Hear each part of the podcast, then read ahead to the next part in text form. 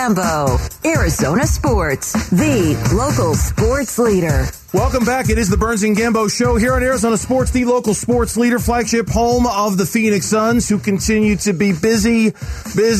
And joining us right now on the Arizona Sports Line, the owner of the Phoenix Suns, Mat Ishbia, here on the Burns and Gambo Show. Matt, good afternoon to you. Welcome back, and thanks for coming on, man. Oh, thanks for having me. Hope you guys are doing great. Yeah, absolutely. It's great to talk with you, especially with all the things that are going on right now involving the Suns and the Mercury. I want to start with something that I think was near and dear to your heart, and that was getting these basketball games for the Suns and the Mercury in front of as many faces as possible. You were able to strike this deal with Gray Television. Now close to 3 million fans in Arizona are going to have access to watch the Suns and the Mercury games for free. How important was this to you?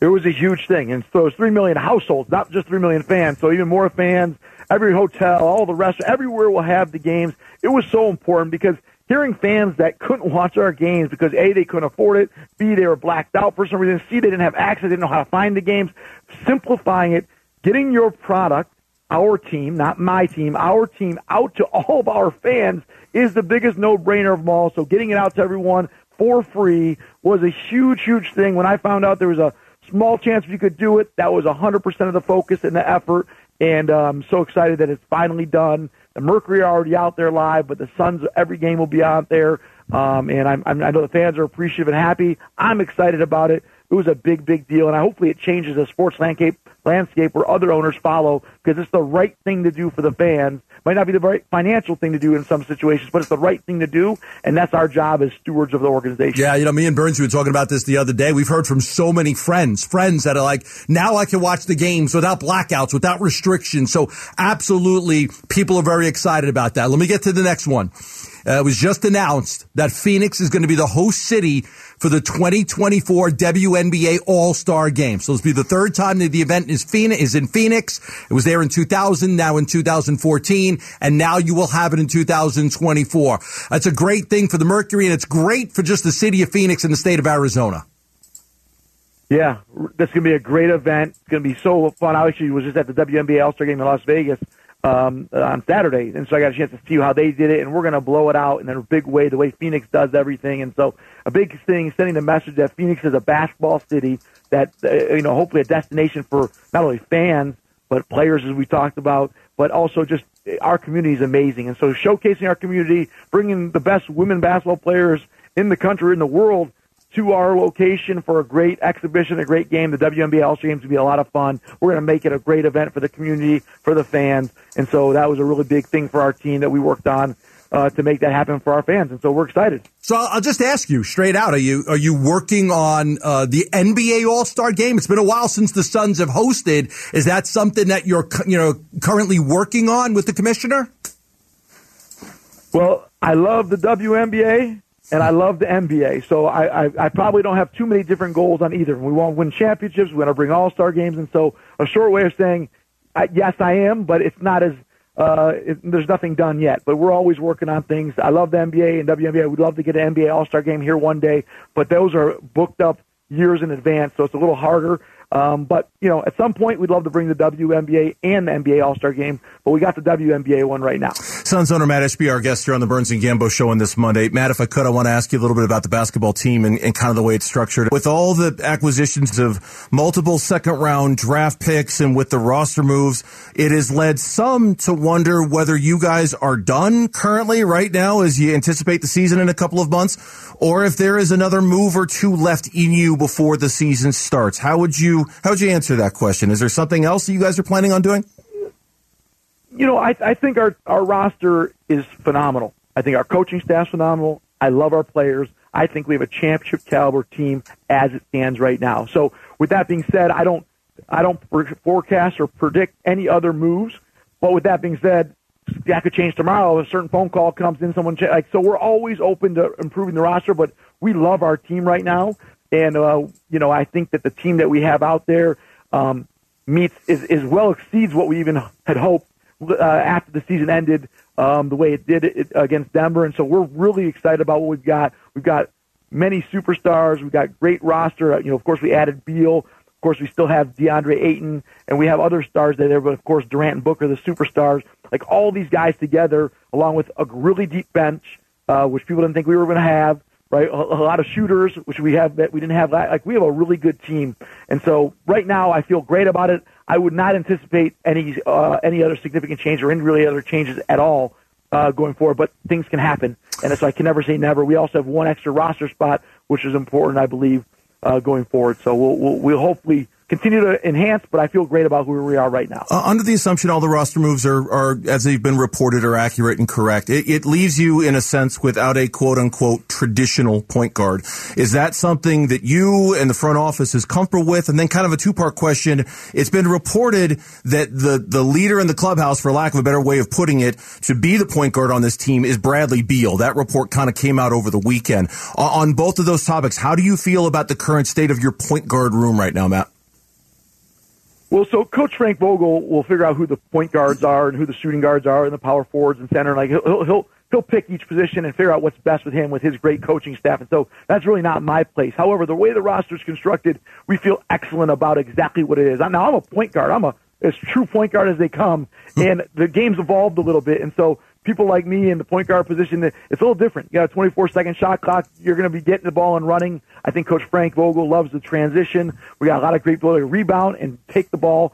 Beal can handle the ball. Booker can handle the ball. Durant can handle the ball. Along with, we got some great guys, too, Jordan Goodwin and, of course, Eric Gordon, who can play the 1-2. And so we have more than enough ball handlers. It's not the right. It's someone thinking, generations ago, the way they're thinking about basketball. That's not how it works right now. We're getting the ball and running, and we think that's one of the strengths of our team is transition and a lot of ball handlers, a lot of playmakers. And so we want the ball in Brad Beal, Kevin Durant, Devin Booker's hands as much as possible. And so having a true point guard, if that's your question, out there is less relevant for our team than maybe most teams. Matt, right before free agency started, I spoke with a lot of owners, GMs, coaches, players around the league, and they kept said the one thing they kept saying to me is, "I'm really worried about Phoenix." Like, why? They're going to get all the top veteran minimum guys. They're all going to want to go to Phoenix, and that was a theme that I had over and over again that this was going to be the destination. I heard it from other teams. I heard it from other players that this is going to be a place, and you did it. I mean, the players that you were able to get, the length you added, the three-point shooting, the younger players. Are you surprised at all at the success you guys had with the veteran minimum players? No, I'm not surprised at all. I'm excited about it. So give credit to James Jones, Josh Barrellstein, Coach Frank Vogel, and even some of our players, that would help recruit some of these guys, too. It's a team game. Everyone's got to play their role. I got to play my role. And so I'm not surprised. I'm excited about it. Some of these things don't fall your way. Some things do fall your way. But we had a plan. We had a strategy, and we executed it. And like I said, I give credit to all those other guys I mentioned a second ago because they all had parts of it. And I think the team we have out there is superior to what people thought we'd have. I think that if you look, person to person and, player to player, like I feel like we have a better shot, a better roster, a better, deeper roster, a lot of upside, a lot of three-point shooting compared to last year, and what we're trying to do is be better than we were last year. We, of course, want to win a championship. As you guys all know, that's the goal, that's success, but being better than last year is the first step because we didn't win a championship last year. So I think we're better than last year, and now how good are we? We're going to figure it out, and we have a whole training camp and a whole season to work and gel together with Coach Frank Vogel and his ideas and schemes along with his great coaching staff. So I feel great about it. The philosophy you took was a lot different than what other people thought. A lot of fans thought you guys were going to go for the veteran, older players that have been in the league forever. You guys went younger. You went younger, more athletic, more size, more athleticism, more speed. I'm sure that was by design.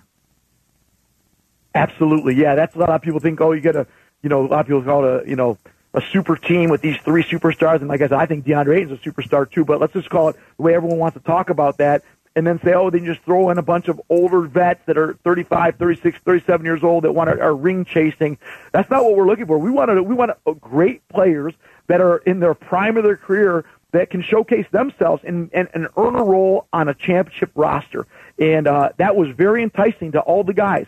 All the guys that we signed, that we went through, Kata Bates, Diop, you got Yuta. You got a lot of these guys. Of course, Eric Gordon's a little on the older side. compared to those guys. But he's a superstar. I love Eric Gordon. He's a great player. He's going to be a great fit for us. But even thinking about Drew Eubanks, like, people don't know these guys. I'm telling you, these guys are great players. I'm not going to name them all, but, you know, we, of course, got some other guys like Kogi and Damian and Lee back. But I'm just telling you, not going for the 34, 36, 37-year-olds was a strategy because we want young, athletic, long shooters that can rebound and defend and support, you know, Brad, Kevin, and Devin out there. And that was a big focus, and I think we did a great job of that. Mat Ishbia, our guest here on the Burns and Gambo Show. Matt, this is the last one from me. Your first 5 months on the job, 6 months on the job owning this team have been among the most noteworthy and newsworthy maybe in the history of the NBA, certainly among professional sports. You've been busy since acquiring this team in mid-February. How do you feel the league has reacted to you? How do you feel the other owners have reacted to your clearly very aggressive brand and style of owning this basketball team? Yeah, well, I love it. So hopefully people can feel my passion. I'm a fan. I'm one of you guys. I'm out there, and my job is to help deliver a championship and a competitive team and a fun team to watch. And so that's what I'm focused on. I'm not really focused on what other owners or what people have done in the past. It's new owners got to wait and think about it and discuss it. They don't want to make too many moves. Like, that's not what got me to be successful in my mortgage business. That's not what's going to get me successful in anything I do. I care about every detail. I want to win at everything I do. I'm extremely passionate. I'm all in. I'm in the weeds. And at the same time, I'm empowering people like James and Josh and Frank and all these people to do their jobs. And so I love it. I'm having the best time. I love our team. Hopefully the fans and everyone watching and listening to seeing what we're doing love what we're doing and are excited about the team we're going to put out there, because I know the players are super excited. The leadership, the coaches, the executives, we're all super excited. Everyone in Phoenix is super excited. And so hopefully the fans are ready to roll, and I know I'm ready for training camp to start so we can get into this season. Me too. Let's go. One of the things I got to ask you about is this, the G League team. The Suns are the only team not operating a G League team. Now, a couple of months ago, the commissioner of the G League, Sharif Abdur-Rahim, kind of hinted that there's motivation with you. He said, I think there's motivation with the new ownership to have a G League team. Is there any update at all on that? That won't be something you'll be talking about in a week or two. How about that? I can promise you that. So that's all I'll say is that, you know, we believe in developing young players. We don't have a G League team. We don't plan on that happening long term. And in the very near future, hopefully, we'll be able to officially announce a different strategy on that. But we believe in right now you have the 3 two-way players, so we have some benefits already, but just not the G League team ourselves. And that's something that we plan on changing. And I've talked about that before, but it's not done yet. But we do plan on that, and hopefully you won't be asking that question much longer, because we're going to continue to invest in our team, invest in our future, and a G League team is important. Matt, as always, we appreciate the time. Thank you for coming on for a few minutes, letting us pick your brain. We look forward to talking to you sometime very soon, okay? Hey, thanks a lot. Have a good one, guys. You got it. Thanks, Matt.